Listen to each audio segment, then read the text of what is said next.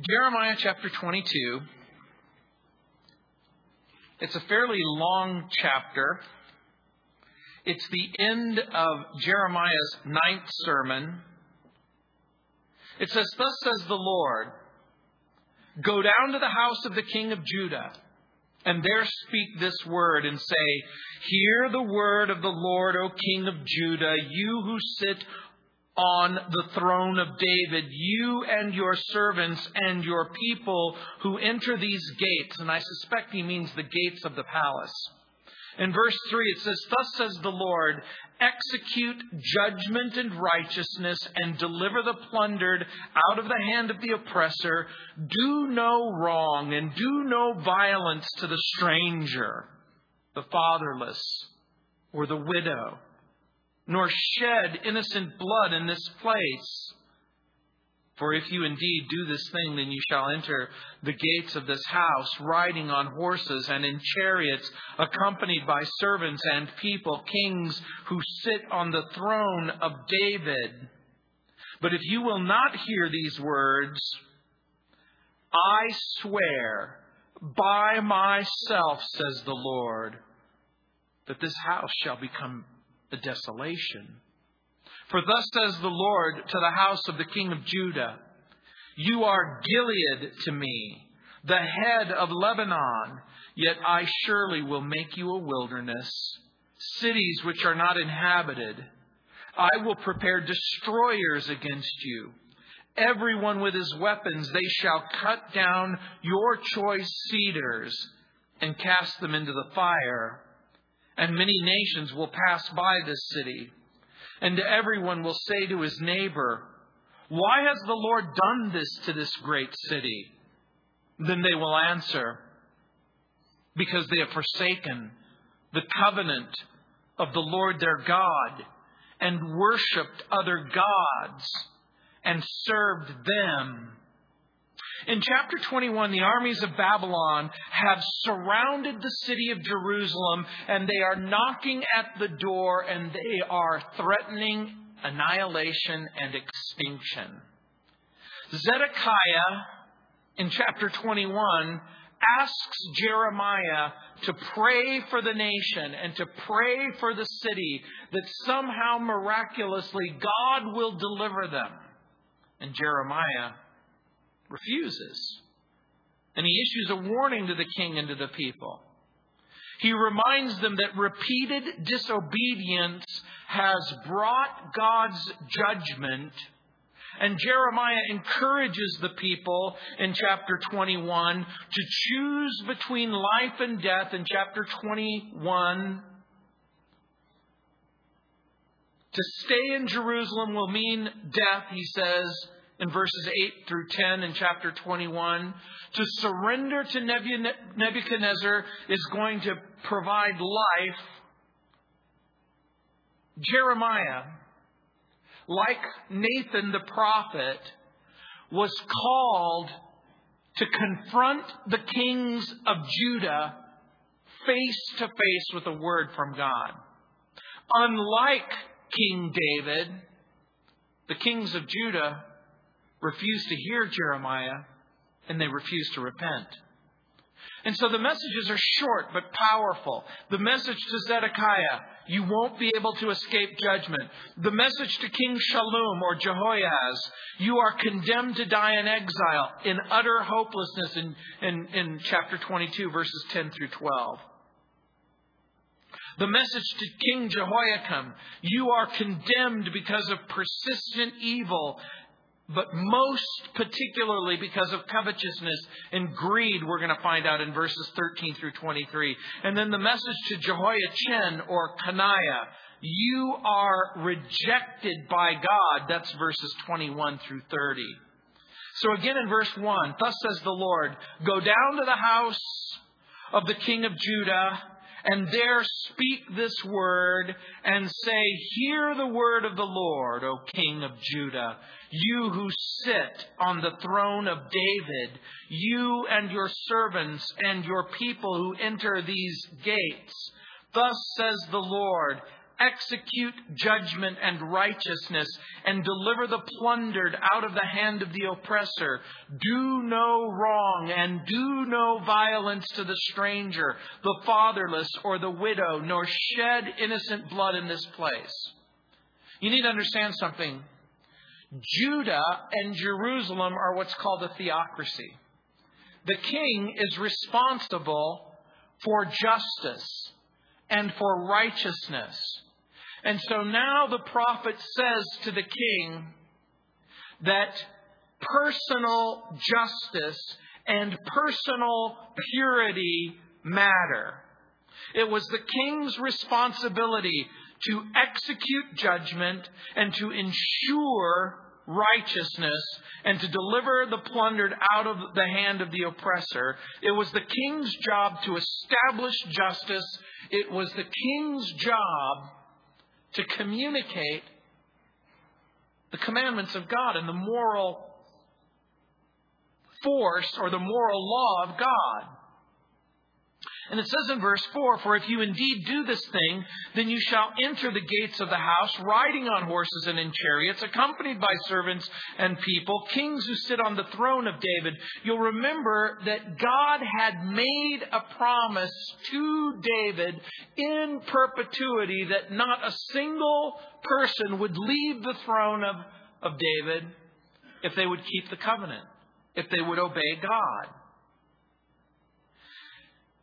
And so in verse 4 and in verse 5, he says, But if you will not hear these words, I swear by myself, says the Lord, that this house shall become a desolation. What do you suppose it means? When in the Bible, God swears by himself. He swears by himself because there is no power, there is no authority, there's nothing greater than God himself. And so the moment that he says, I swear by myself, he is making the most extreme covenant and the most extreme oath possible. This is not just simply a warning, it is a promise. R.K. Harrison writes, he is maintaining his rights, that's God, as the initiator of the covenant relationship. He's maintaining his rights to maintain the covenant or to discontinue the covenant on the basis of their failure to obey. In verse 6 it says, For thus says the Lord to the house of the king of Judah, You are Gilead to me one of the reasons why I think he's using that expression is Gilead was a vast forest at that time. Imagine a lush forest with unbelievable resources. The head of Lebanon. Yet I surely will make you a wilderness, cities which are not inhabited. In other words, the contrast is between having a whole lot and having very little when he speaks of Gilead and he speaks of Lebanon, he speaks of the sources, if you will, of resources that make for a broad economy. And so in verse 7, he says, I will prepare destroyers against you. Everyone with his weapons, they shall cut down your choice cedars and cast them into the fire. After David was no longer the king, Solomon became the king. And Solomon entered into a pact with the king of Lebanon, and they cut down the cedars of Lebanon, and they imported them to Jerusalem, and there was a palace that was built. In verse 28, it says, And many nations will pass by this city, and everyone will say to his neighbor, Why has the Lord done this to this great city? In other words, this plush, lush, incredibly gifted and and rich place is going to become an utter desolation. I've told you this on more than one occasions that one of the, my immediate uh, responses when I went to ground zero after the destruction of the Twin Towers. Here were these two magnificent buildings on 15 acres worth billions of dollars in a matter of moments became a heaping, smoldering pile of trash. It's hard for us to imagine how something so rich and so beautiful and so, so amazingly incredible could become destroyed so quickly.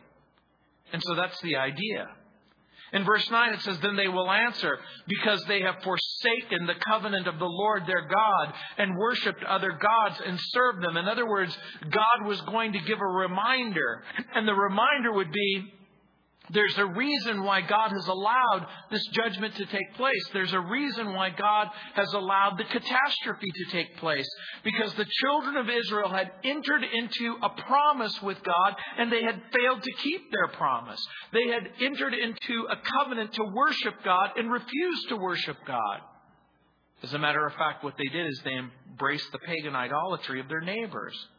And so he's been speaking to Zedekiah in verses 1 through 9, and now he's going to address Shallum or Jehoahaz. This is Judah's 17th king in verses 10 through 12. And it says in verse 10, Weep not for the dead, nor bemoan them. Weep bitterly for him who goes away, for he shall return no more, nor see his native country. The conversation switches to Zedekiah to Shallum. He is the king who succeeded his father Josiah. Josiah was killed at Megiddo in the battle against Pharaoh Necho. Remember, the Assyrians and the Babylonians to the north and the Egyptians to the south were constantly fighting over this particular area, the promised land. It becomes a type and a picture of the battle that wages in the life of the believer, if you will. We have the world and we have our flesh. And guess who is the battleground? You. You're the battleground. The world is constantly trying to draw you away. Your flesh is constantly trying to draw you away.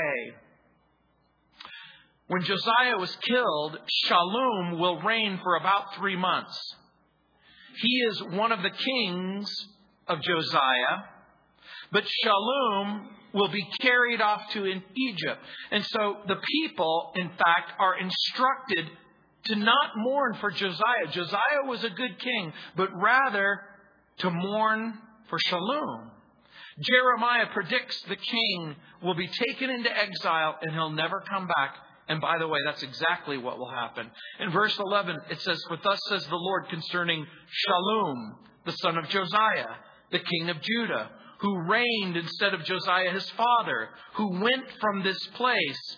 Here's the prophecy. He shall not return here anymore, verse 12, but he shall die in the place where they have led him captive and shall see this land no more. From the time of David, who was, well, Saul was the first king of Israel. David is the first king of both Israel and Judah. He is the commendable king, if you will. But from the time of Saul and David to Solomon, for hundreds of years, not a single king of Judah was displaced off the throne. This person will become the first person who will be forced to leave his position of authority and rule, and he'll be sent into exile, never to return. Pharaoh Necho appointed Shallum and then removed him and carried him away. Here's the idea Egypt is a type and a picture of the world. The world, not God, made him the ruler. And so, guess what? If the world lifts you up, can the world take your position away from you? But if God gives you a position, who can take the position away? Only God. And so this becomes a type and a picture, if you will, of a persistent rebellion that's going to result in exile. What is the consequences of persistent rebellion? You're going to be removed from your position and you're going to be placed in a position where you don't want to be, exile. And that becomes part of the point. Shallum, or the followers of Jehoahaz, would live in permanent exile from the promised land, enslaved and hopeless. And this is one of the key concepts. Hopelessness is one of the consequences of persistent and willful rebellion against God. Have you ever been in a position where you thought all hope was gone? That there was this emptiness that welled up inside of you, and you were hard pressed to hold on to hope. Here's the idea persistent rejection of God, persistent willful disobedience to the Lord, willful persistent rejection for the unbeliever will result in eternal separation. It will result in exile, and the exile isn't just simply to live a life apart from God in this world. It will mean to live a life apart from God in the next world. For the unbeliever and the make believer, our sin and our rebellion against God carries with it this un- incredible spiritual sentence separation from God, condemnation by God. And so, this is why the New Testament says there is therefore now no condemnation. There's no judicial pronouncement of guilt for those who are in Christ Jesus. For the person who has offered both their sin and their rebellion to God and said, you know what? I know that the only way that I'm going to be accepted by God is on the basis that God has provided the person of Jesus Christ. There's no more separation. There's redemption and reconciliation. And so now the focus is going to turn in this parade of bad kings to Jehoiakim in verse 13 through 23. In Jeremiah chapter 22, verse 13, it says, Woe to him who builds his house by unrighteousness and his chambers by injustice, who uses his neighbor's service without wages and gives him nothing for his work when Jeremiah addresses King Jehoiakim, he's going to issue nine charges against him. The prophet reminds the wicked, oppressive, covetous, idolater Jehoiakim of his future. This king built his palace with forced labor and heavy taxes. We know that from 2 Kings chapter 23 verse 35. When Jehoiakim became king, guess what he did? He said, I'm going to be the greatest king who ever lived. And I'm going to live in the greatest palace that has ever been built. Who's going to pay for this? You are. And so he oppressed the people and taxed the people. And then he even enslaved some of the people and he made them work for no wages. Now, you have to understand something again. Jehoiakim, like his brother, was the son of a godly king. His father, again, was Josiah. Yet Jehoiakim was corrupt and wholly given over to evil. So he has this father who is a father who initiates change and reform. But he's corrupt. He's cruel. He's dictatorial. And he bitterly opposes Jeremiah. He opposes the prophet of God. He opposes the word of God. And the charges that are against him begin to reveal something about his character and his conduct. It's wholly depraved. In verse 14 it says, Who says, I will build myself a wide house with spacious chambers and cut out windows for it, paneling it with cedar and painting it with vermilion. Vermilion is a, is a word that was used in the ancient culture to describe lavish colors purples and reds that could only be obtained through exotic dyes. In verse 15, shall you reign because you enclose yourself in cedar? Did your father eat and drink and do justice and righteousness? Then it is well with him. There's a contrast and a comparison. Do you think you get to be king because you live in the biggest house and you have the most resources? Remember what the New Testament says? What does it profit a man if he gains the whole world and loses his soul? Is it possible to have billions and billions of dollars and be unhappy? Is it possible to have all that this world covets and requires, yet there's an emptiness and a darkness inside of you? He says, Did your father eat and drink and do justice and righteousness? Then it was well with him. There's the contrast and the comparison. The prophet Jeremiah is contrasting the reign of Jehoiakim with his father Josiah. And he's saying, Look at what your father did. And look at what you're doing. The king lived in a lavish mansion decorated with the cedars of Lebanon. He contrasts this with the humble reign of his father. In verse 16, it says, He judged the cause of the poor and the needy. Then it was well. Was not this knowing me, says the Lord? I want you to pay close attention to verse 16. He judged the cause of the poor and the needy. Then it was well. Was not this knowing me? For, the, for one of the very first times in the scripture, we begin to understand something. There's a relationship between social justice, moral purity, and real worship of God. This is God speaking. In other words, the reality of who you are and what you believe is really going to be indicated by what you do with the people who are around you who are less fortunate than you. He judged the cause of the poor and the needy. Was not this knowing me? Here's the idea that a true understanding, a true friendship, a true relationship with the God, with the true and the living God is a sensitivity and a compassion for those who are less fortunate.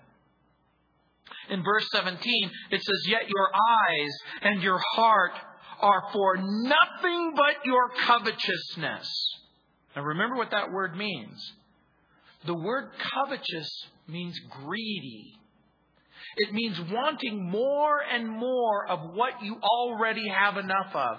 Yet your eyes and your heart are for nothing but your covetousness. In other words, he began to look at all of the resources, the human beings and everything around him as a source of self satisfaction.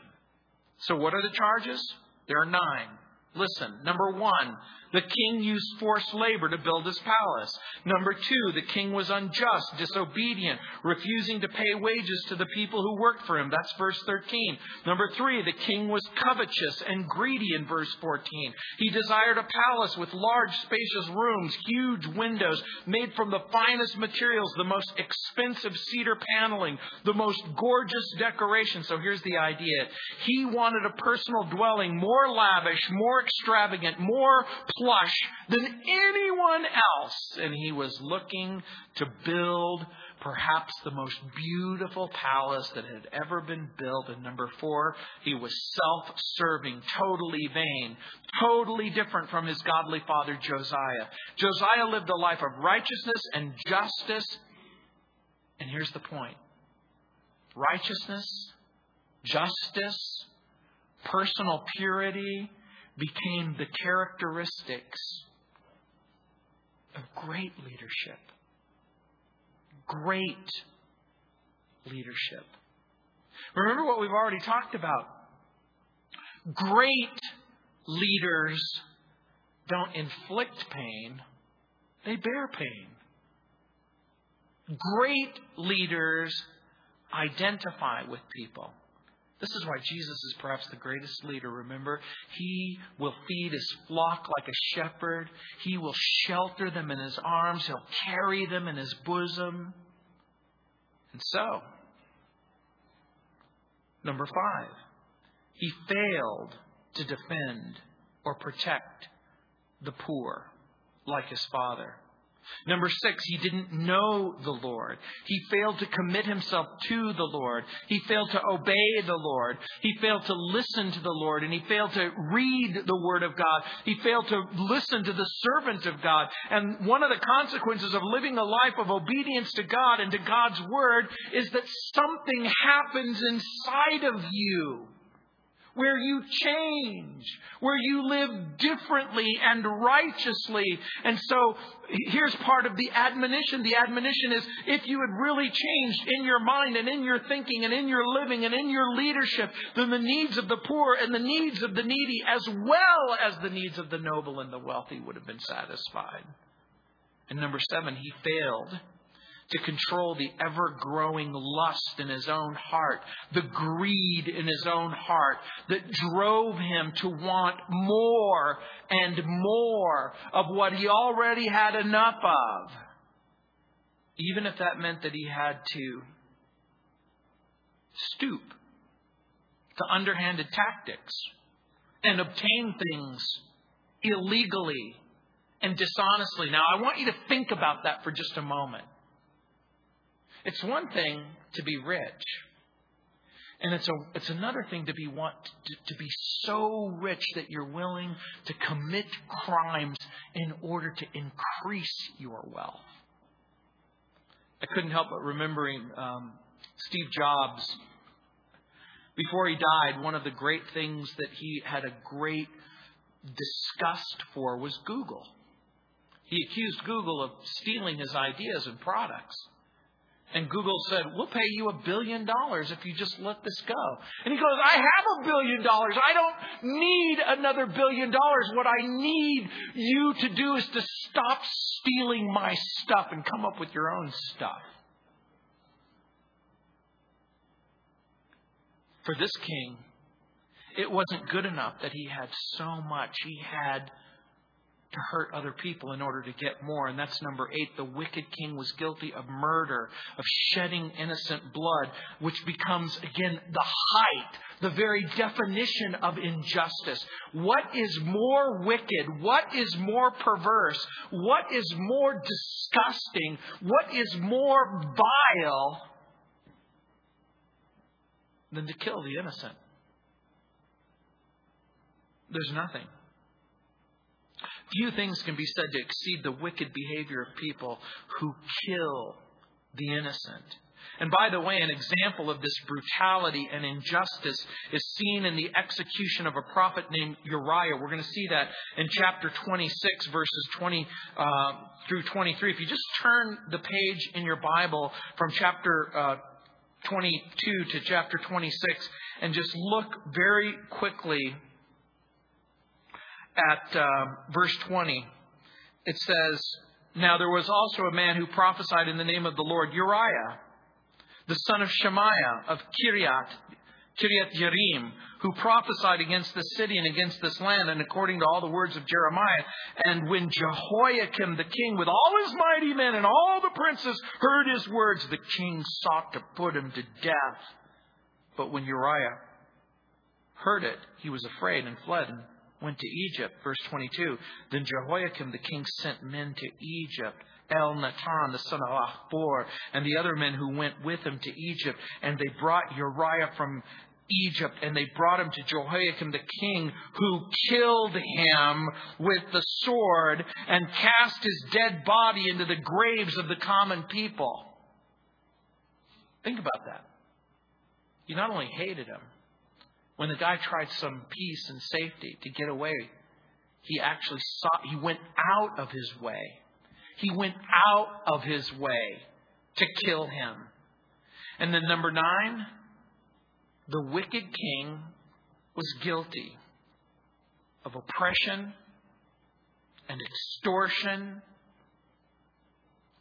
And look at verse 18. Therefore, thus says the Lord concerning Jehoiakim, the son of Josiah the king of Judah.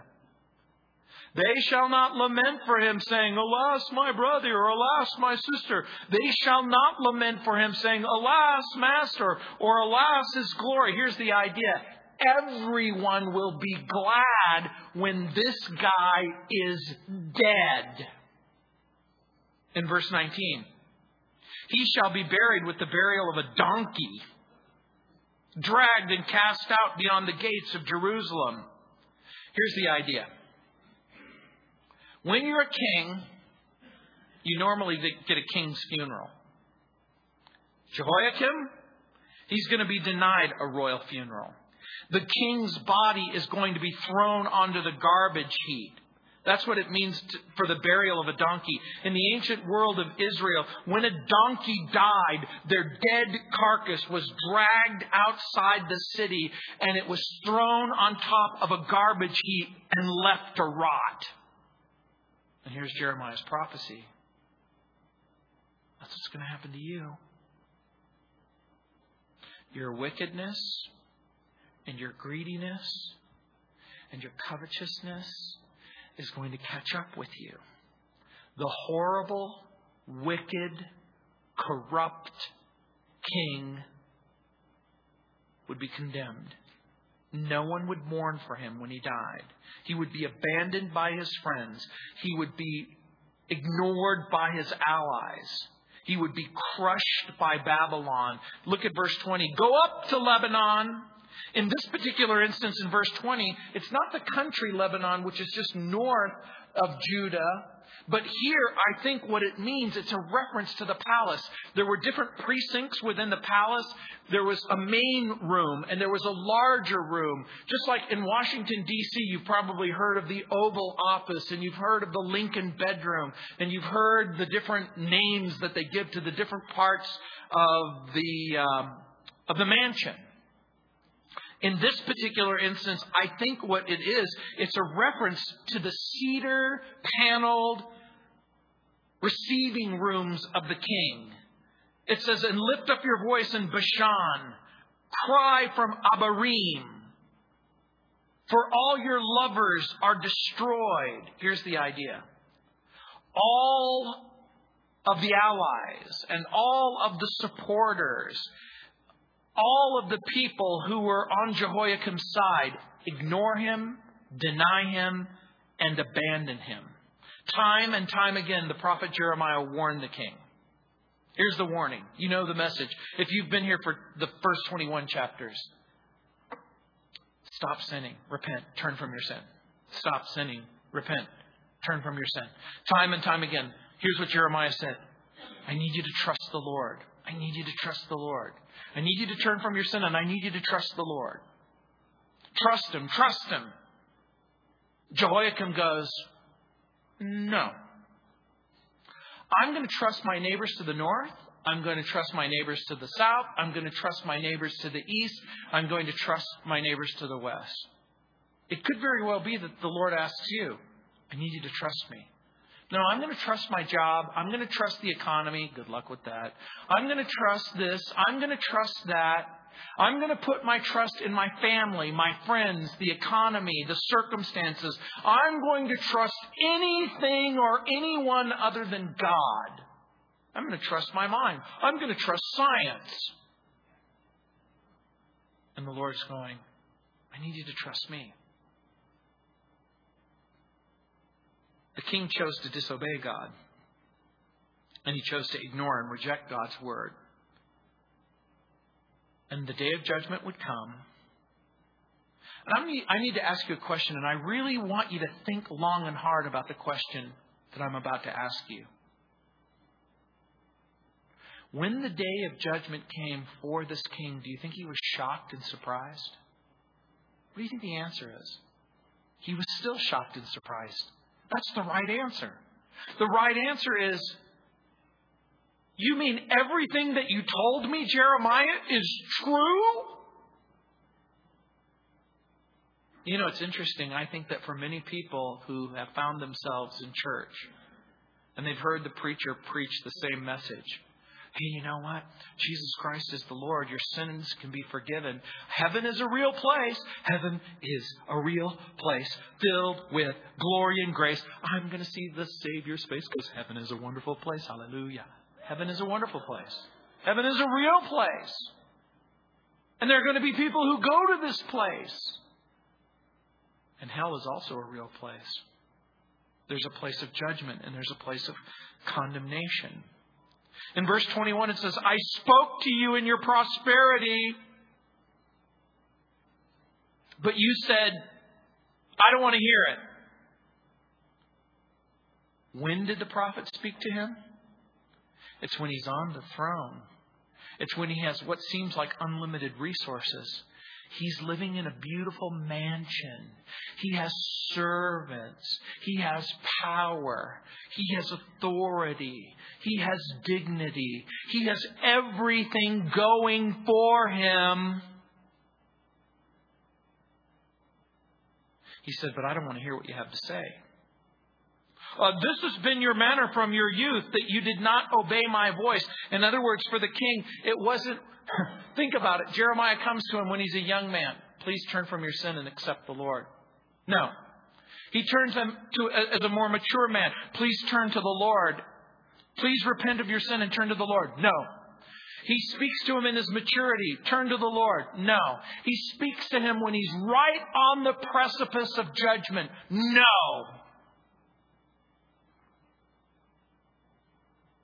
In verse 22, the wind shall eat up all your rulers, and your lovers shall go into captivity. Surely then you will be ashamed and humiliated for all your wickedness. O inhabitant of Lebanon, that's the palace, making your nest in the cedars, that's his cedar lined mansion. How gracious will you be when pangs come upon you, like the pain of a woman in labor? Do you understand what he's saying? You're living in your palace, and all of a sudden you're going to, no offense to ladies, he's going to begin to squeal like a, like a girl.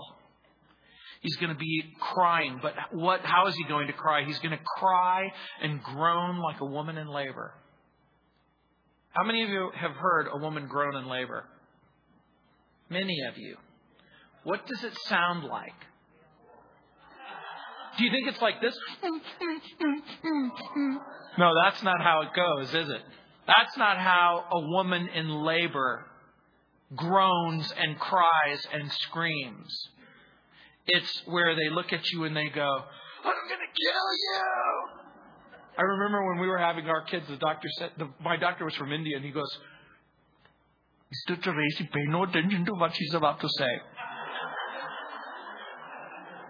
She's crazy out of her mind with pain right now. You cannot hold it against her what she's about to say. That's what he says. You're going to cry like a girl. You're going to squeal like a woman who's giving ready to give birth to a child. He's going to suffer God's judgment because greed and selfishness, and covetousness, he neglected the poor. Greed is a horrible sin. It will consume your heart. As a matter of fact, the scriptures equate greed with idolatry, and for a good reason.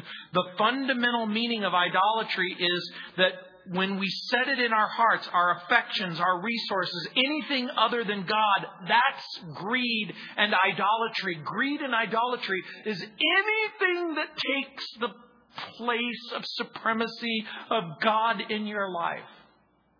I want to be this, or I want to be that, or I want to have this, or I want to have that. The mark of greatness isn't the accumulation of stuff, but rather your character and service. This is why God warns against greed.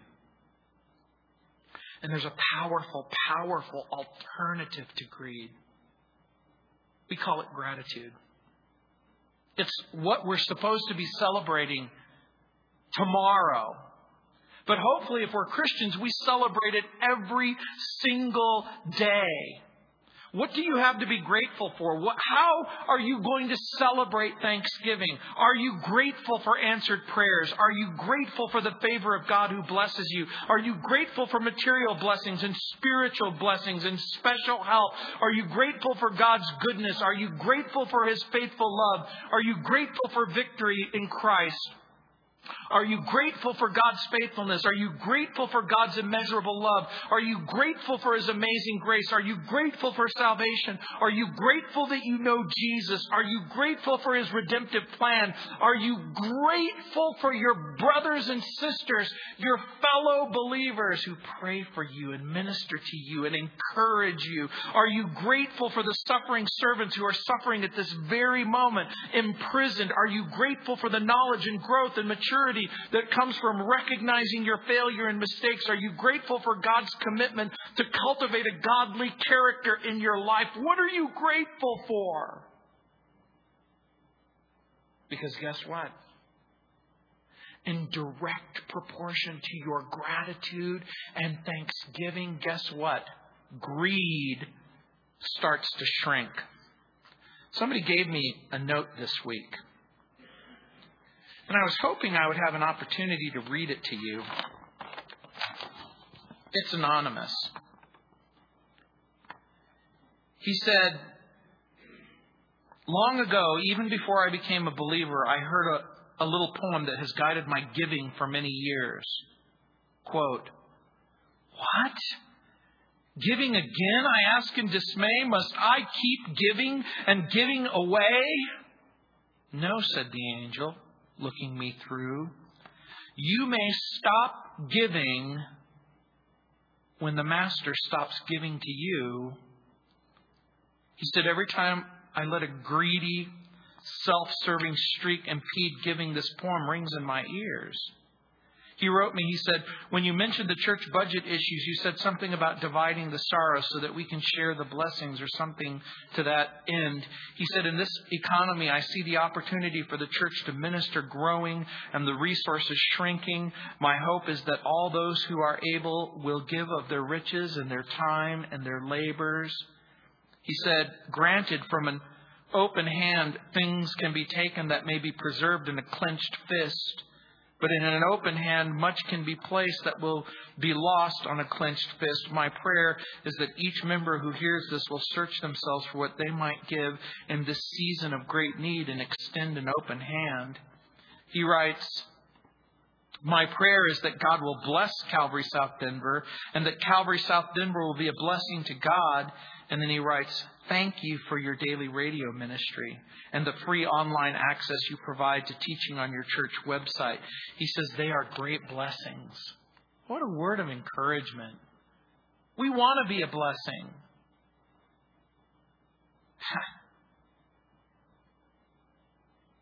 And then he closes with Jehoiachin or Coniah in verse 24.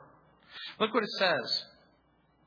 As I live, says the Lord, though Coniah, the son of Jehoiakim, king of Judah, were the signet on my right hand, yet I would pluck you off, and I will give you into the hand of those who seek your life, and into the hand of those who, whose face you fear, the hand of Nebuchadnezzar, king of Babylon, and the hand of the Chaldeans. Jeremiah is going to issue a twofold prophecy directed at this evil ruler. By the way, he's the 19th king. He says, You and your mom are going to be taken away. He says, So I will cast you out, in verse 26, and your mother who bore you into another country where you were not born, and there you shall die.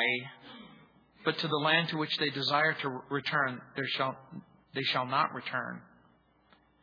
In verse 24, when it says, As I live, says the Lord, though Coniah, the son of Jehoiakim, the king of Judah, were the signet on my right hand, yet I would pluck him off. Coniah is Jehoiachin. He's listed here and in chapter 37, verse 1. He's also called Jeconiah in chapter 24, verse 1, chapter 27, verse 30, 2 Kings chapter 24, verse 8, 2 Kings chapter 25, verse 27 he has been given a birth name and he's been given a regal name or a, a, name by which to rule. And when he speaks of the signet ring, these were symbols of power and authority. They were highly prized. They were of immense value. The signet ring on the hand of a king, how often do you suppose it was removed? Never is the right answer. Never. Because the person who wielded that ring, when he pressed the ring on a divine edict, his wishes became the law. They were immensely valuable. And so when the Lord says, even if you were the signet on my right hand, I would still take you off. What do you suppose that means? I, I hope you begin to understand. It's the idea that no matter how valuable, no matter how important, no matter how powerful, no matter how authoritative, in taking off this ring, the Lord Jehovah rejects this man's leadership. And here's the idea The Lord God cannot remain in fellowship with the rebellious sinner since implicit obedience to him is absolutely necessary for fellowship. And if we look at Hebrews chapter 10, and I know that we've quoted it quite a bit in our study of Jeremiah. In Hebrews chapter 10, verse 36, it says this For you have need of endurance, so that after you have done the will of God, you may receive the promise. For yet a little while, and he who is coming will come and will not tarry. Now the just shall live by faith. But if anyone draws back, my soul has no pleasure in him. Here's the idea.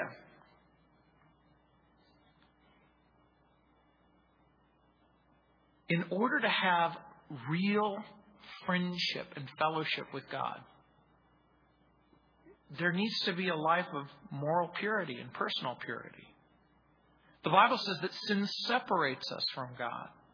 It creates a mechanism, a disconnect, if you will. And in Jeremiah chapter 22, verse 25, it says, And I will give you into the hand of those who seek your life, and into the hand of those who face you you, you fear the hand of Nebuchadnezzar, the king of Babylon, and the hand of the Chaldeans, who are, is the province. In verse 26, so I will cast you out, and your mother who bore you into another country where you were not born, and there you will die. He's the puppet king. And he's going to be exiled to Babylon along with his mother. And by the way, his mother's name is Nehushta. We learn that in 2 Kings chapter 24, verses 6, 8, and 15. So they are plucked up, they're taken away to Babylon. In verse 27 it says, But to the land to which they desire to return, there they shall not return. I want to be king. Of course you do. I want to go home. Of course you do. I want to be what I was always intended to be the son of David ruling on my father's throne. Of course, that's what you want. But he was a puppet king and a wicked king who dishonored God and who disobeyed God. And it says in verse 28 Is this man Coniah a despised, broken idol, a vessel in which is no pleasure? Why are they cast out? He and his descendants, and cast into a land which they do not know. Do you understand what's happening? God had made a promise to David. Every person who sits on the throne, so long as you obey God, you will sit on the throne. But Coniah is going to be the last king of Judah. He is the last king before the Messiah. And so, in verse 29, it says, O earth, earth, earth, hear the word of the Lord. In the Hebrew language, the word is eretz. It could be translated land, land, land, or earth, earth, earth. It could, even in this context, mean the inheritance, the inheritance, the inheritance. And when something is repeated over and over again, the idea is to draw special attention to it. And so when it says, land, land, land, or earth, earth, earth, hear the word of the Lord, the implication seems to be that the nation itself is called upon to hear the promises of God and the prophecies that are given by the prophet. In verse 30 it says, Thus says the Lord, write this man down as childless, a man who shall not prosper in his days. For none of his descendants shall prosper, sitting on the throne of David and ruling any more in Judah. Some people have read this and said, well, Jeremiah made a mistake. He issued a false prophecy because we know that Coniah did have children. As a matter of fact, we know that he had seven sons in 1 Chronicles chapter 3, verses 17 and 18. So what does this mean?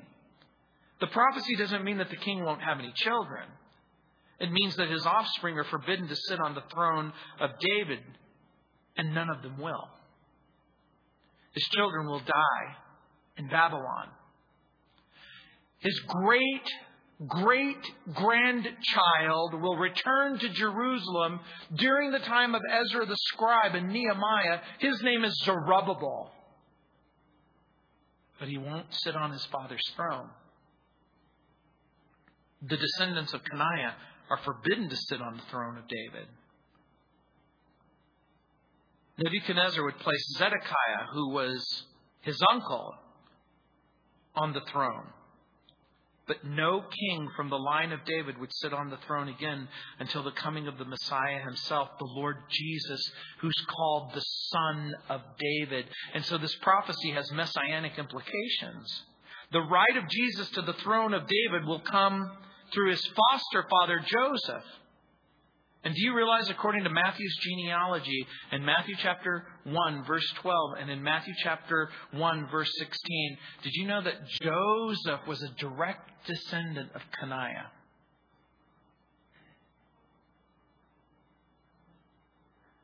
Mary is a daughter of David. Joseph is a son of David. Joseph's lineage can be traced through Coniah Mary's through Nathan. The physical descent of Jesus comes through Mary, whose genealogy is traced through Nathan, Solomon, David. If Joseph had been the biological father of Jesus, he wouldn't be able to occupy his father's throne.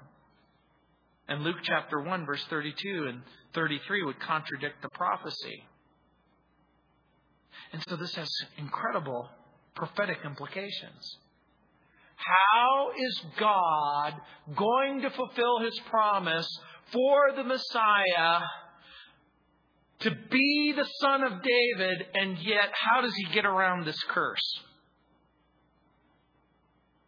Jesus has to be born of a virgin and not have a biological father. The Bible says that the Holy Spirit overshadowed the Virgin Mary. And so the promise is kept and the curse is intact. And in the last days of human history, the future Messiah, Jesus, will return. And he will establish God's kingdom on the earth, and he will one day reign from the holy city of Jerusalem, and he'll fulfill the promise. If the chapter says anything at all, it says this. You can't turn from the Lord and you can't forsake the Lord and you can't live a life of sinful rebellion and not expect there to be consequences. But over and over again, we're given this wonderful, wonderful opportunity that we can turn from our sin, that we can embrace the Lord, that we can take advantage of His grace and His mercy. Because guess what? God's made a prophecy concerning you. Paul wrote about it in the book of Romans, chapter 8. He said, For whom he did foreknow, he also did predestine to be conformed into the image of his Son.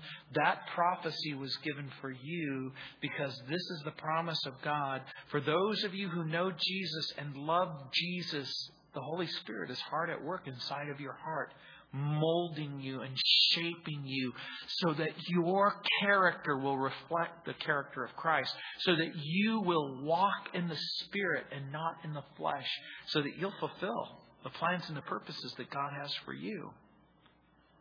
But that's the end of Jeremiah's ninth sermon. When we come back together, we'll begin the tenth sermon. Let's pray. Heavenly Father, thank you for this time. Thank you for the Word of God.